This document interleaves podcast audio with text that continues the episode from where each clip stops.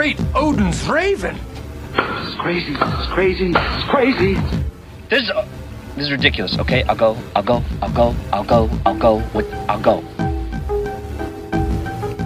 Hello, welcome to the FilmPulse.net podcast, episode number 45. My name's Adam. Today I'm joined by Kevin. How are you, Kevin? Doing all right. I'm doing pretty good as well. Today we're going to be talking about the Golden Globes. We're not going to be doing a review for The Hobbit because neither of us had any interest in seeing it. However, if you do want to read our review, uh, Daniel wrote a review for it and it's up on the site, so you can check that out. Uh, so this week, yeah, we're just going to be talking about the Golden Globes, what we think, Yeah. our opinions, all that. I'm not into hobbits and Middle Earth. I'm not a fan of the Shire.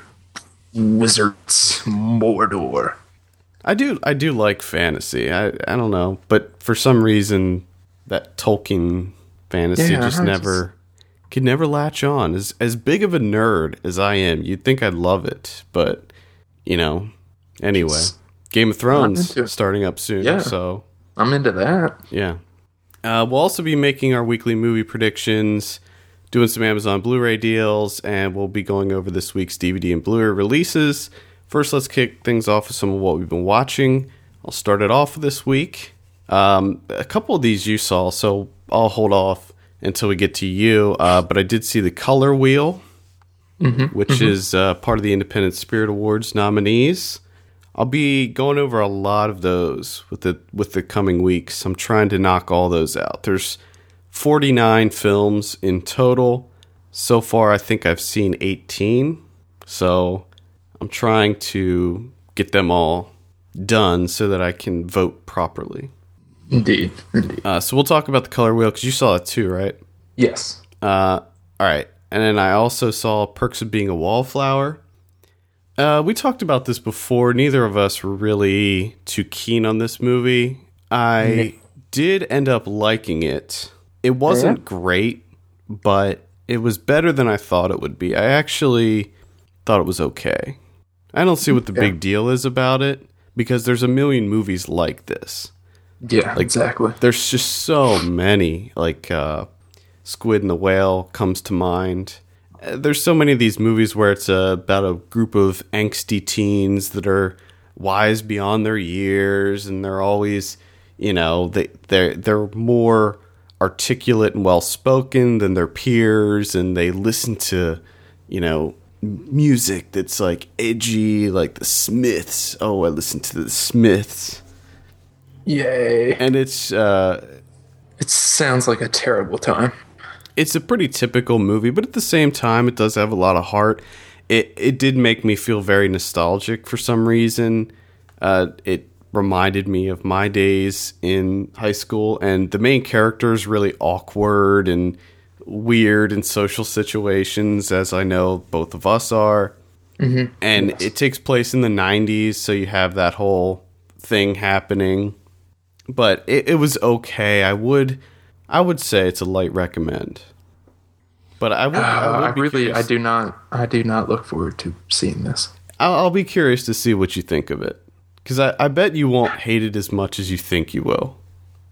I have a feeling I'm going to hate it as much as I think I will. It's not that bad. You should be able to get through it pretty easily. I saw Sleepwalk with Me, which you also saw, so we'll come back to that. Um, I saw the story of film and Odyssey, which is an undertaking.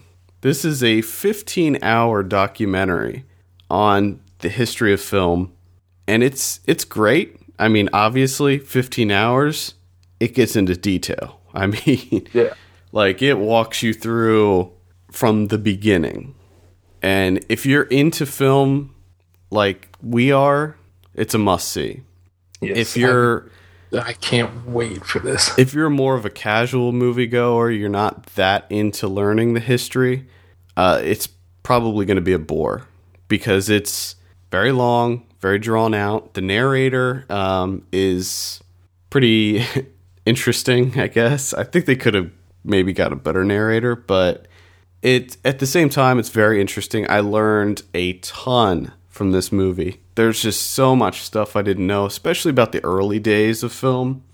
Um, and then of course they there's like certain th- things that while I was watching it, I was like, oh, I hope they talk about this or that, and they they cover everything. I mean, every genre. Like they talk about like the beginnings of film noir and westerns and uh, the the silent era and what happened when the transition took place into to talkies and they talked about Hollywood and how Hollywood became kind of the mecca for film and it was just very very interesting. Definitely recommend it. This is on iTunes. So you can actually rent this on iTunes. So did you watch all of it? No, actually I didn't. I should I should have said that.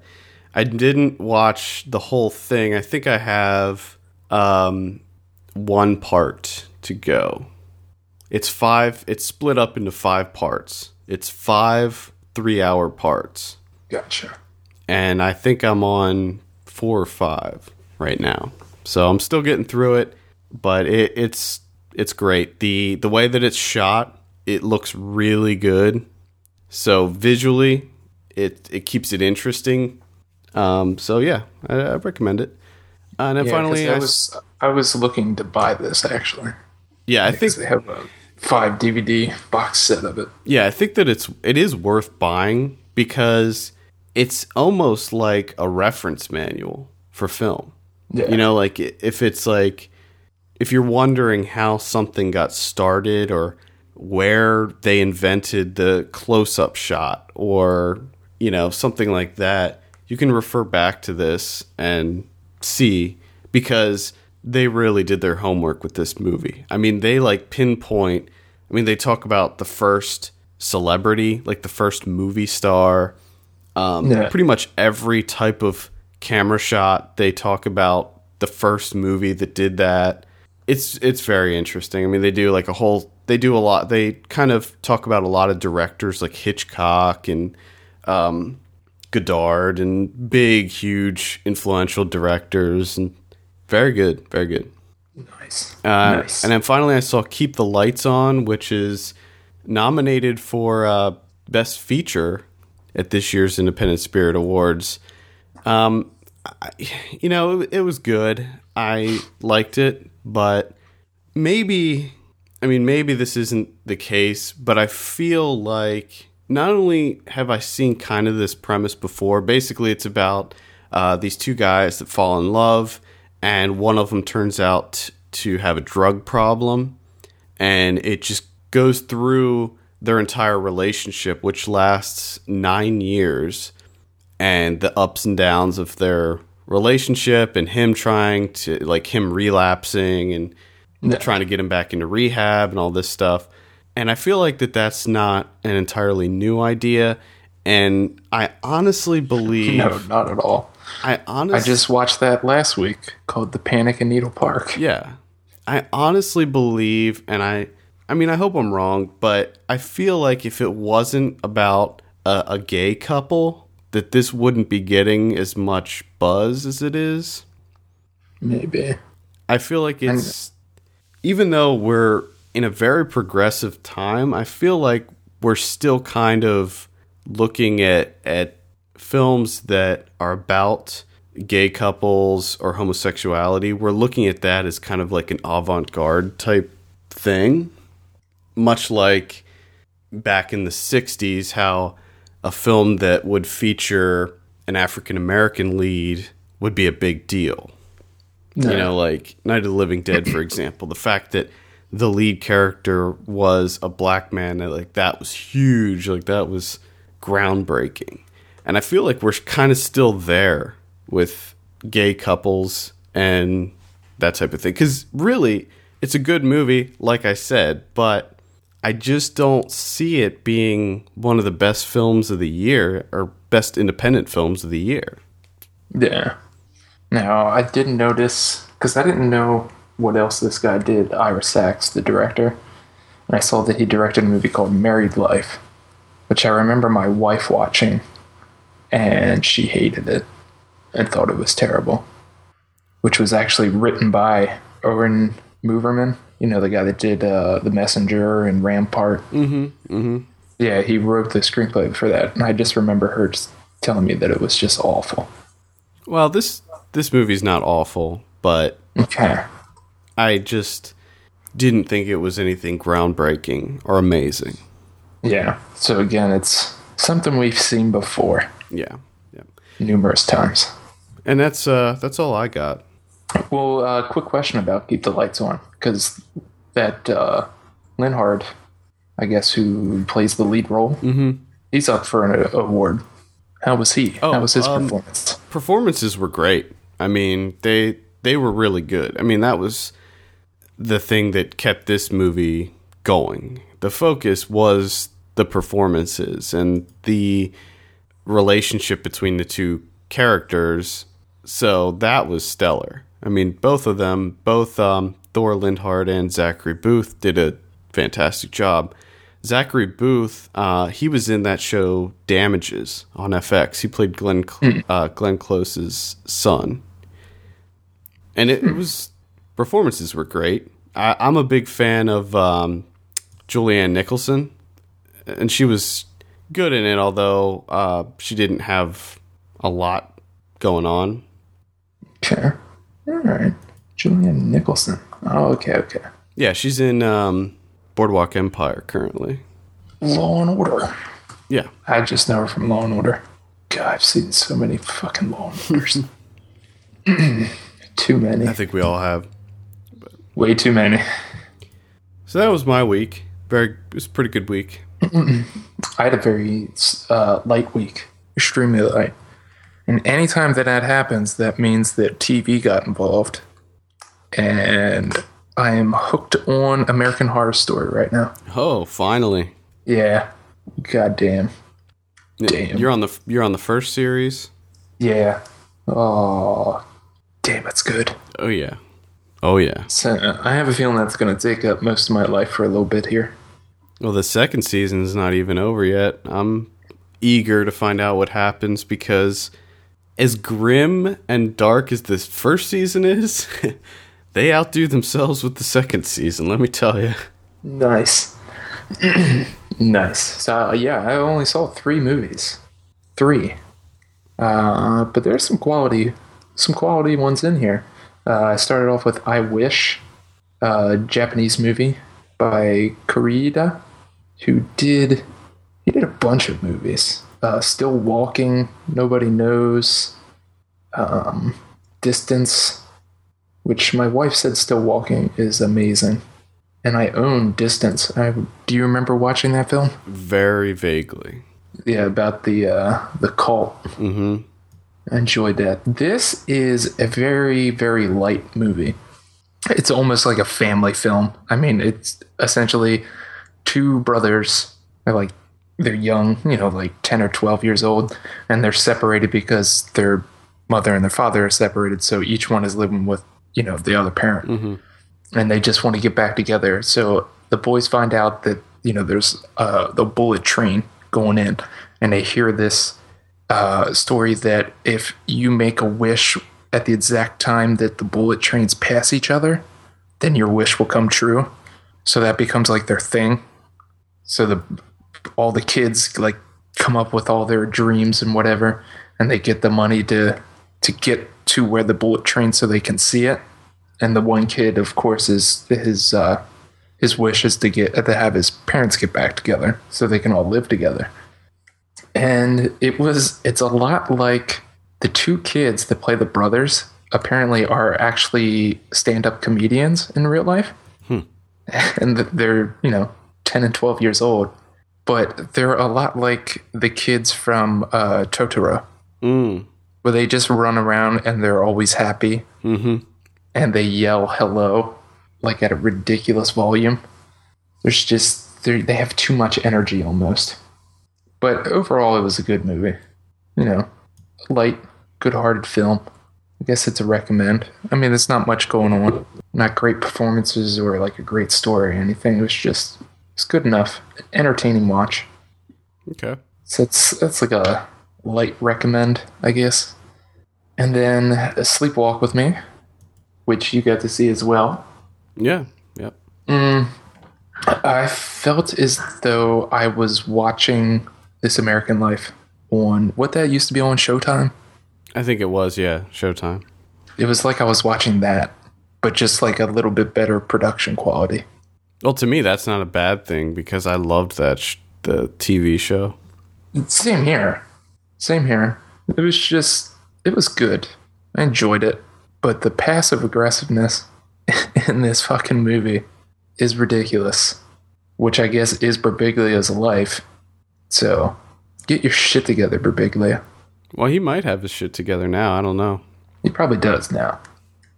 I enjoyed this quite a bit, and not just because I know somebody that's in it, but it, I thought that it was genuinely funny. I, I don't know. I just I laughed. do- I laughed a lot. I, I loved all of the his sleepwalking. yeah, Is- There's a jackal in the room.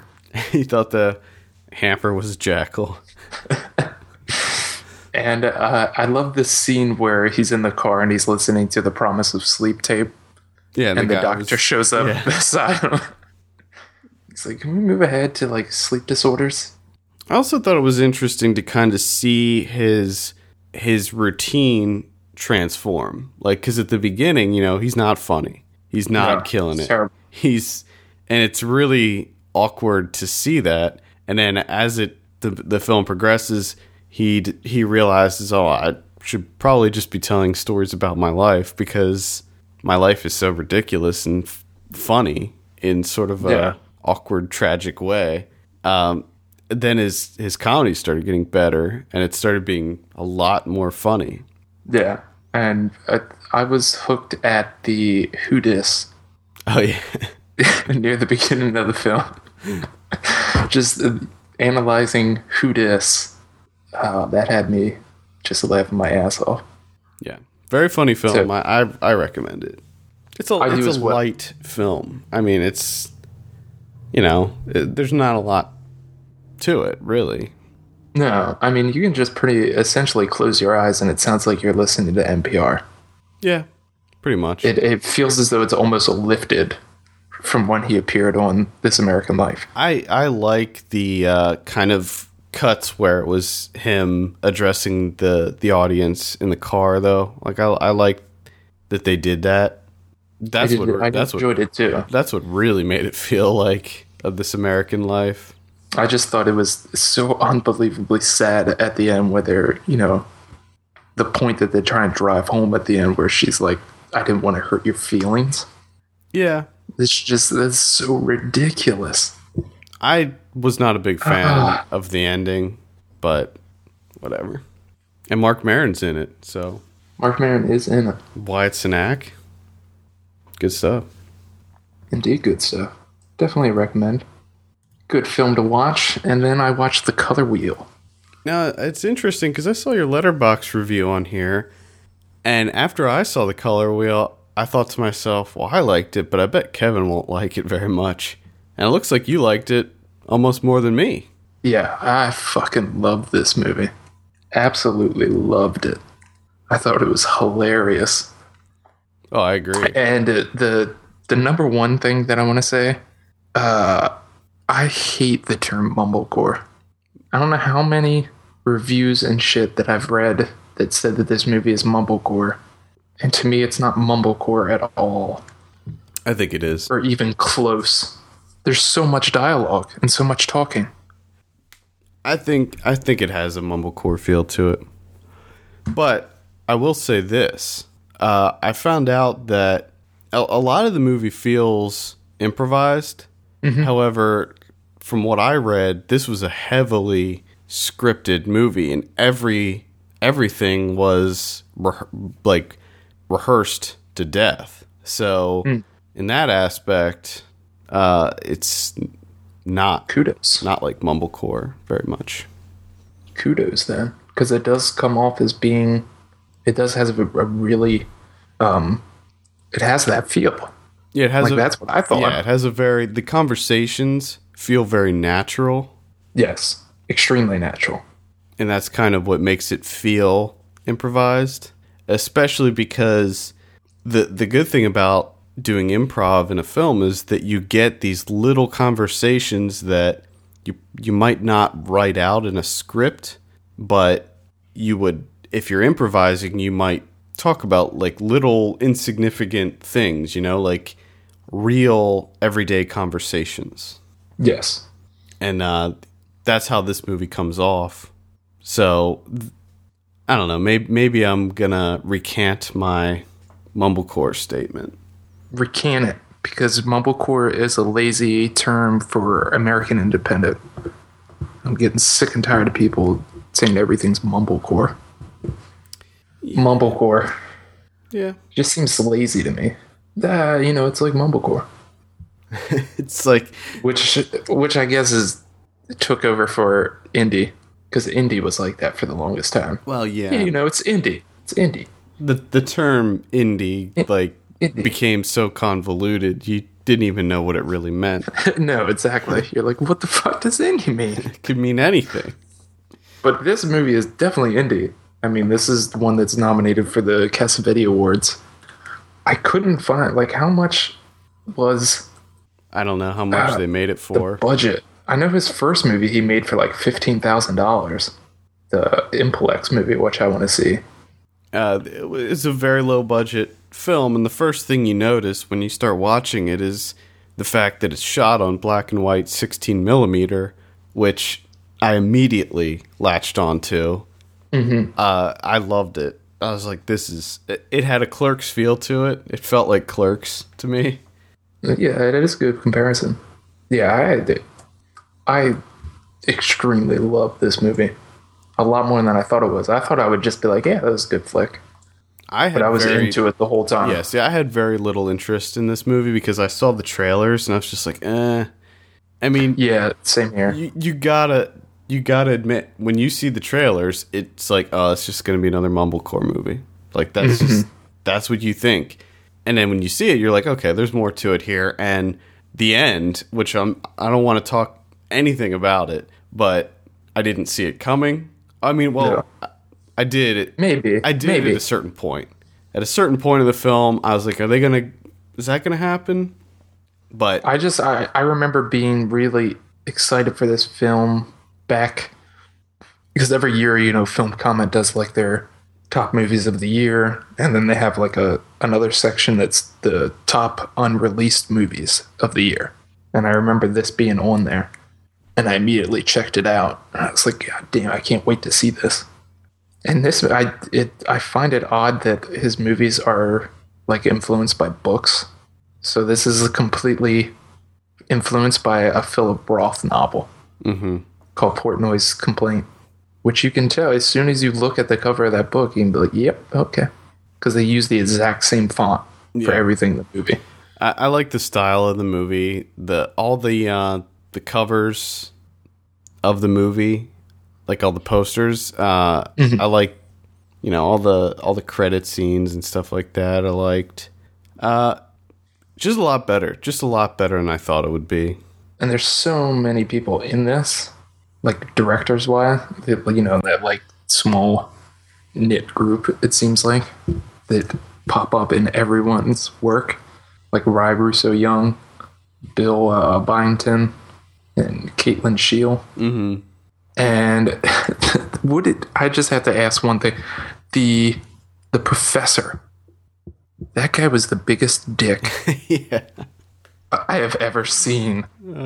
I, but I'm glad he was because then I got to hear more of uh, what's his name, uh, Alex Ross Perry, just bound like it, try to insult, you know, with the comebacks and stuff. I just, I loved every conflict that this brother and sister got in with people because it was Yes. so funny. and, and just the the entire party scene, Oh God, I loved it. especially especially with the pineapple. yeah, Uh, the pi- the pineapple alone was hilarious. yeah, great movie. Highly recommend Color Wheel. It's available on iTunes, I believe, and Amazon. So check that out. This is this is on my list of favorite movies of the year.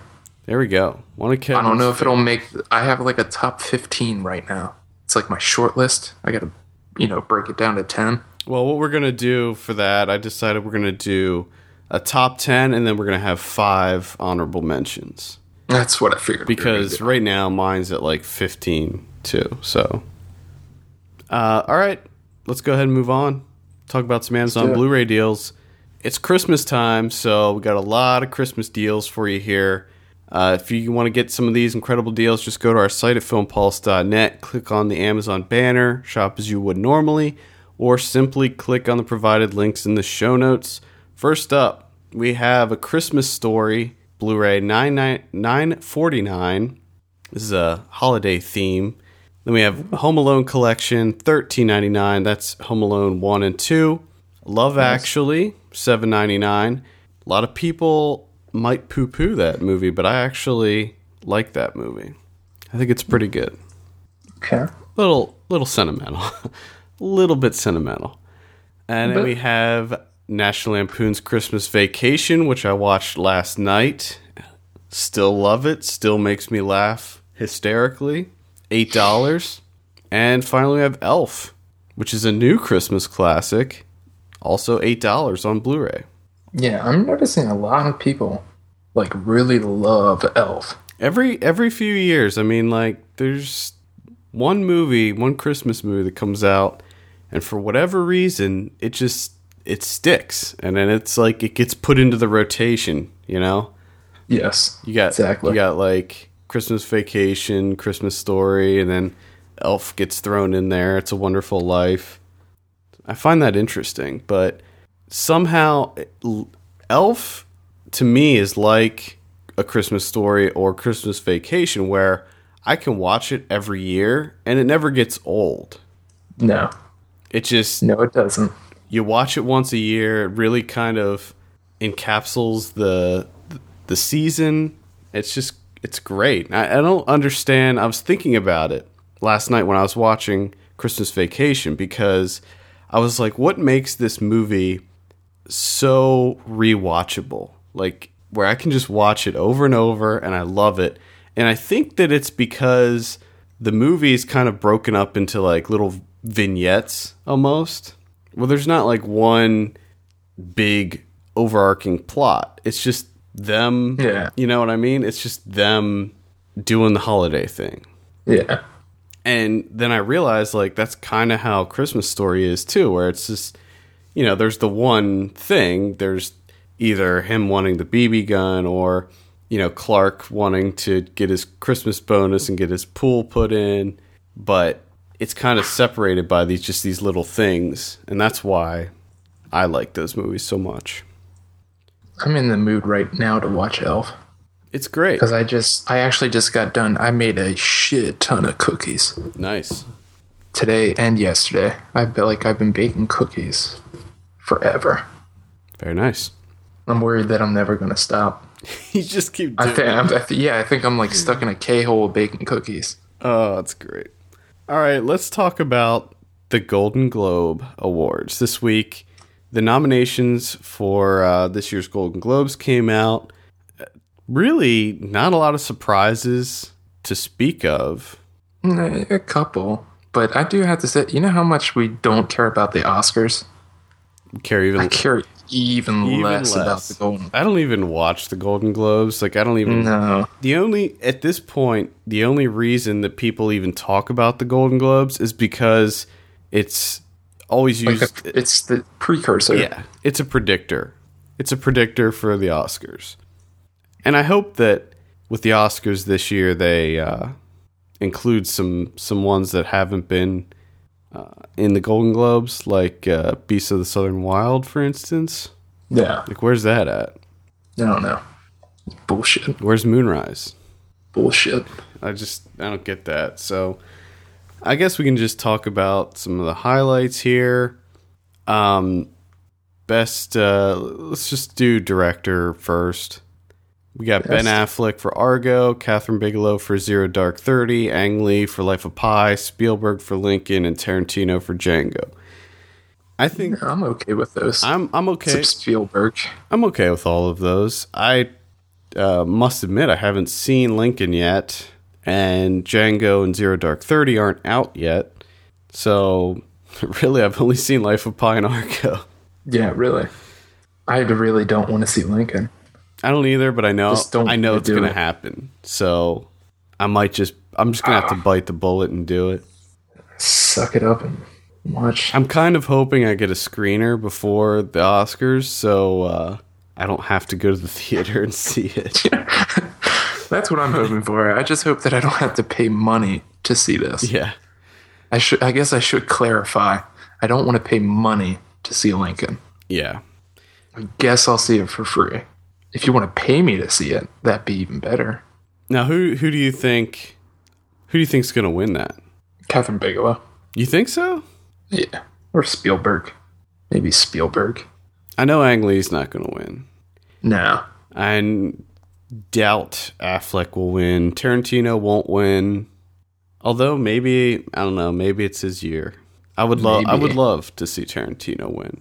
I don't know. Just that when you have a movie about Lincoln and a movie about killing Osama bin Laden, Yeah. I don't know if you can overcome those two. No, I I agree. So we have best musical or comedy. Oh, my favorite. I love how they group these together for some weird reason. They used to do this in the did they still do that in the Oscars too? No, no. They separated them. Yeah, but why the fuck are musicals and comedies together? I never understood that. It's stupid. So we, Like, how the hell is any comedy going to be able to beat Les Miserables? yeah, exactly. so we have um, Les Mis, Best Exotic Marigold Hotel, Moonrise Kingdom, Salmon Fishing in the Yemen, and Silver Linings Playbook. To me, salmon fishing in the Yemen is the biggest what the fuck on this entire list of nominees. Might have been reaching Did for that one. I don't remember anyone talking about this damn movie at all, ever. Critics liked it. I know that. I know it, it got fairly good reviews, but I'm gonna go. I'm gonna predict Les Mis on that one. I, it's, Seems like a no-brainer. it- it- from I have obviously we haven't seen it because it's not out yet, but based on that, that should be best picture just overall. right. It looks better than Life of Pi, and you and you and I both know that we hate musicals, hate them. This movie actually looks pretty fucking awesome. I gotta say, I'm I'm very excited to see this movie. I am excited as well. Never in my life would I No. imagine that I'm saying, "Man, I am really, dude, I am really excited to see Les Miserables." I know when it when it was first announced that Hooper was doing this, my wife is a huge Les Mis fan. So right off the bat, she's like, "Oh my god, I can't wait to see it." And I'm like, "Shit, I gotta see Les Mis." But all right, it's Hooper. Maybe it'll be okay. After seeing a couple of trailers, like now I'm to the point where I'm like, "Yes, I can't wait to see Mis. It's gonna be awesome." Yeah, I think that uh, I think that's interesting that that can happen. Very interesting because there's the voice in the back of my head's like, "Do you hear yourself? what the fuck is going on here?" What is this? What a strange turn of events. Uh, so yeah, I think Les Mis is definitely gonna take that hands down. Um, you know, normally I don't really care about talking about actors and actresses, but uh, let's go ahead and go over the best actors. We got Daniel Day, Lewis for Lincoln, Richard Gere for Arbitrage, John Hawkes for The Sessions, Joaquin Phoenix for The Master, and Denzel Washington for Flight. That's that's a big group right there. That's a that's a solid group. Those are some powerhouse performances. I have to say, the more I keep reading about Flight, I wish I, that I didn't miss it It's when it first came around. it's still playing It sounded- out here, but I I have no interest. I, from what I've been reading, it's supposed to be extremely, extremely good, and Denzel Washington's supposed to give like his greatest performance. I heard it's uh, pretty over the top with the alcoholism thing, Gotcha. after school special, nice. but I haven't seen it yet, so I can't say. Um, this one, this category, I think is interesting because normally I'd say John Hawkes for the sessions because he plays um, what what is what does he have in that movie? What's the disease that he has? polio. I think polio? Is it polio. It's it's something that leaves him uh, unable to move. He's bedridden. Is I don't know if he's paralyzed. Yeah, I can't, I can't remember. he's. I think he's he's on an iron lung. I think. Really? I think. I don't know. That's what it says here. Oh, okay. It says something about that. I don't know how Uh, correct that is. either way, I would normally say John Hawkes, but at the same time, when you're going up against Daniel Day Lewis, ugh, and he's playing Lincoln, I don't know. Exactly. Exactly. You th- that's just unfortunate. And, and plus, Daniel Day Lewis, you know, he's kind of the darling of the Oscars. Everybody loves him. He, uh, the interesting thing about him is that he's really picky about his roles. Like, you don't see him in a movie every year, like most actors. Like, he's, he kind of bides his time and picks what he thinks is right. Yeah. But, uh, so I don't know. I, I would say it's going to either be Daniel Day or John Hawkes. Yeah. I would agree. Uh, best actress, we have Jessica Chastain for Zero Dark Thirty, um, Marion Cotillard for Rust and Bone, Helen Mirren for Hitchcock, Naomi Watts for The Impossible, and Rachel Weisz for Deep Blue Sea. Uh, since I haven't seen a lot of these, in fact, I've only seen Rust and Bone. I could, go with we'll go with Cotillard. You know, I have I, a feeling it's I, gonna be Chastain. I don't know though. I think it'll be Chastain. I heard that uh, Rachel Weisz. I, I watched the first uh, maybe ten minutes of Deep Blue Sea before getting bored and turning it off. so, uh, she. I heard she does a really good job. I'm not a big fan of hers, so I don't know. That's that's more of a toss up. I think. Um, Good Daniel. yeah, I think that could go either way. So they have best actor, musical or comedy. I didn't even. Yeah. I didn't even realize they had that category. Again, good luck to everyone that's not in the Mis. Yeah, like Bill Murray got nominated. Um, Because uh, how do you do?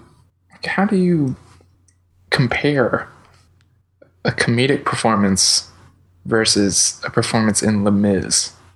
They just they shouldn't be in the same arena. no, I agree. I th- I think that they should change these categories for the time that we live in. I mean, because I understand that you can't have a musical category, right? Because Yeah, most Most you're probably not going to get five a year. Yeah, most years you don't get that many, especially ones that are worthy of awards. So they're like, okay, well, we'll just group it in with comedy because usually there's only a few award worthy comedies that come out. yeah. However, I would argue that the comedies that are nominated, like Salmon Fishing in the Yemen and Best Exotic Marigold Hotel, I don't even know if they would qualify as comedies to me, at least. Well, I heard salmon fishing in the Yemen is a fucking laugh riot. It sounds it sounds like it. Sounds like the funniest movie of the year. I think Judd Apatow produced that, so It, it makes sense. I think the biggest snub is uh, "Don't Go Into the Woods," though. Oh yeah, absolutely. Absolutely. How does that not get nominated? I don't understand why Resident Evil 5 is not on here. Or Bizarre. whatever. 5 or Six. Nine? Is it? I don't Four? know. I don't know. Fifteen. Uh, let's just go Just ahead. throw and- numbers out there. Let's I hope Jack Black gets it. I just want to see that. for Bernie. Yeah, I think he deserves it. Um, yeah, I think it'd be nice. Nice to see that. Won't happen. Maybe. I don't, I don't know. And we have Best Picture. Let's just end it off here. Best Picture: Argo, Django, Life of Pi, Lincoln, and Zero Dark Thirty. Um, it actually mimics the best directors this year. Same same ones. Indeed. I mean, I as much as I don't want Lincoln to get it, I don't know. Yeah, I just I find it hard for anything to overcome Lincoln. I mean, it's about Lincoln. It's about abolishing slavery. Yeah, either that or Zero Dark Thirty. Yeah. I'm gonna say either one of those. However, I would love to see Django win for that, even though I haven't seen it yet. I'm just It would be nice. it's just such a I mean, it would- diehard- because remember uh, when Inglourious Basterds came out, that got nominated for a bunch of stuff too, but I don't I don't think it even won for anything. I think maybe Christoph Waltz won yes, he did. for uh, I think it was supporting actor, yes, but nothing else. And it's like, come on, that is such a brilliant film. But bullshit. I mean, uh, what do you go with? Do you go with Abraham Lincoln or a kid in a boat with a fucking tiger? well, I guarantee you, Life of Pi won't win anything. It better not. I mean, anything as far as Golden Globes. Now, Oscars, that's going to be a different story because I think that there's there's a lot of um, you know visual Yeah. effects awards and things that Life of Pi It's- could easily win. Is there a award for best use of meerkats? Yes, Because I think it should win that. Sleeping- hands down. sleeping meerkats, most adorable animals in a film. Meerkats. the meerkats from Life of Pi. Um, so that, there you have it. I don't even know when this is going to be on TV. Do you know? Do you have the date? who, who gives a shit? Yeah. Who gives a shit? Just jump on the internet after it's done and just read it. Yeah, I Save think you save yourself the time of ridiculous acceptance speeches. Well, we also have the SAG Awards that that got announced this week, which uh, I don't even think we're going to go over because those are even less important to me. Yeah. So There's not many that are important at all. no. All right, let's go over our predictions. Last week, the big one, The Hobbit. You said 84. I said 86. Actual score on Rotten Tomatoes. Uh, currently, it's at 65. So, bit of a mixed bag on The Hobbit. Really? Yeah, yeah. Uh, we gave it an 8 out of 10 on the site. Daniel seemed to enjoy it quite a bit. Uh, as we said before, neither of us saw it yet, so I don't know. Yeah. I don't even know if I will see it. I don't either. Uh, next week, we have Zero Dark 30. Big one. Oh yeah. What are you thinking on this? I'm thinking like a, like a 88. 88? Okay, I'm going to say I'm to say 90 on that one. Ooh. Uh, then we, Okay. we also have Amour, the Haneke film that we talked about last week, I believe. Mm-hmm. I'm going to say 93 on that one. Mm, I'm gonna go 92. Okay. And then finally, we have The Guilt Trip. This is the new film with Seth Rogen and uh, Barbra Streisand. Is that, that is it? It is Barbra Streisand, right? Mm-hmm. Just making sure because I actually haven't seen a whole lot about this. Yeah, it sounds awesome, and by awesome I mean terrible. Yes, sounds terrible. Uh, all the trailers make it look pretty below average. So, what are you thinking on the guilt trip? I'm thinking like a 52. 52. I'm going to say 50 on the guilt trip. So just don't think. And I mean, if we were talking numbers, like box office numbers, I bet, well, I don't know. I was going to say I bet Zero Dark 30 is going to crush it, but You never know. With- you never know. you never, you really never know. Especially, I don't know. I don't know what guilt trip's rated. If it's PG 13, I don't know. Could have a chance. Uh, let's talk about some DVD and Blu-ray releases. This is for December, uh, Tuesday, December eighteenth, two thousand twelve. We've got a big week. Big big week. A lot of releases for the holidays. Uh, we have Ten Years, which is the movie we talked about a couple weeks back with Ooh. huge cast, huge ensemble cast. Um, I don't recommend that. You could probably skip that. If it's if you're like if you're like me and uh, this happens to coincide on your 10 year reunion, maybe it's worth checking out just because for nostalgia's sake. But just don't expect it to be funny or good or good. Or good. Uh, speaking of not good, we have The Good Doctor. This is that terrible Orlando Bloom movie that we talked about a long time ago, finally getting its release on Blu ray. Liberal Arts, the new um, what's his name? Jo- is it Josh Radnor. Radnor, the guy from How I Met Your Mother. This is his new film. Uh, not a big fan of his first film, so not terribly interested in this one either. Although I do like um, Elizabeth Olsen, so might be worth uh, taking a look. I don't know. Maybe. Pitch Perfect. I don't think I will. No. Oh, Pitch Perfect's right up my alley. Pitch Perfect. Perfect movie for Kevin. I'm going to say skip that. Didn't look very good. Skip it. Sleepwalk with Me, we already talked about. I recommend checking that one out. Total Recall, this is the Colin Farrell remake. Not good. Don't bother. Trouble with the Curve, this is the Clint Eastwood, uh, Justin Timberlake, Amy Adams film. Baseball movie. Eh, Yeah, this. doesn't look that good to me. Yeah. I feel like that had a really quick turnaround.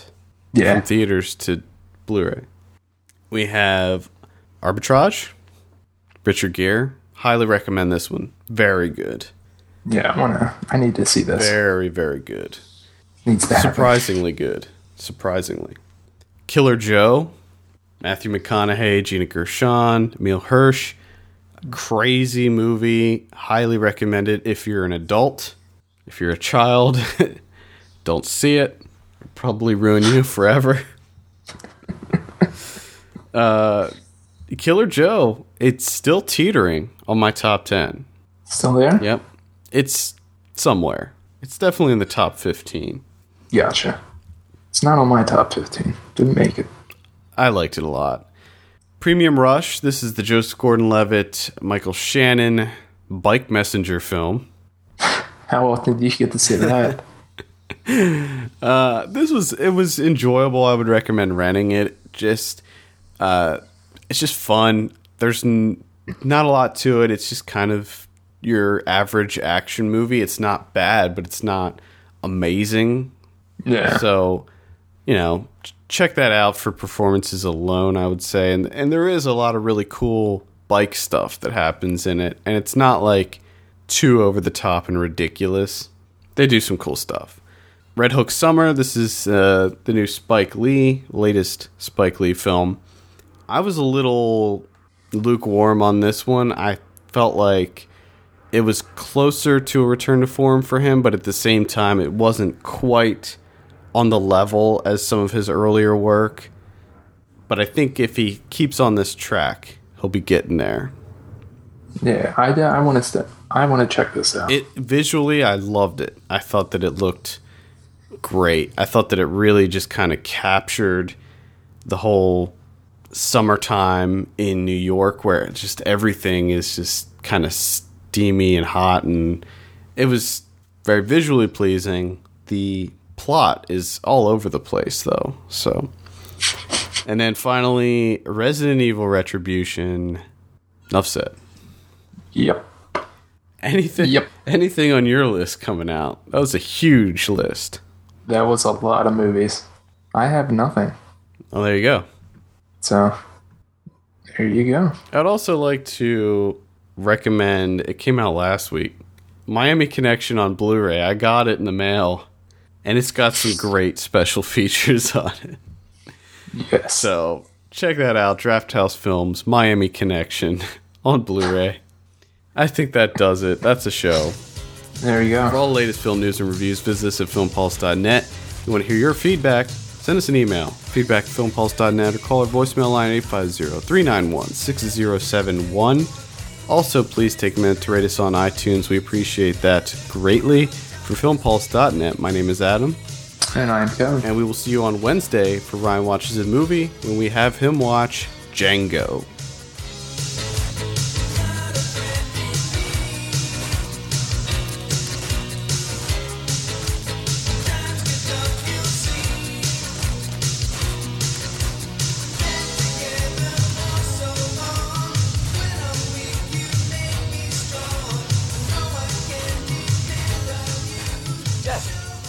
Sister Jane? She's working here?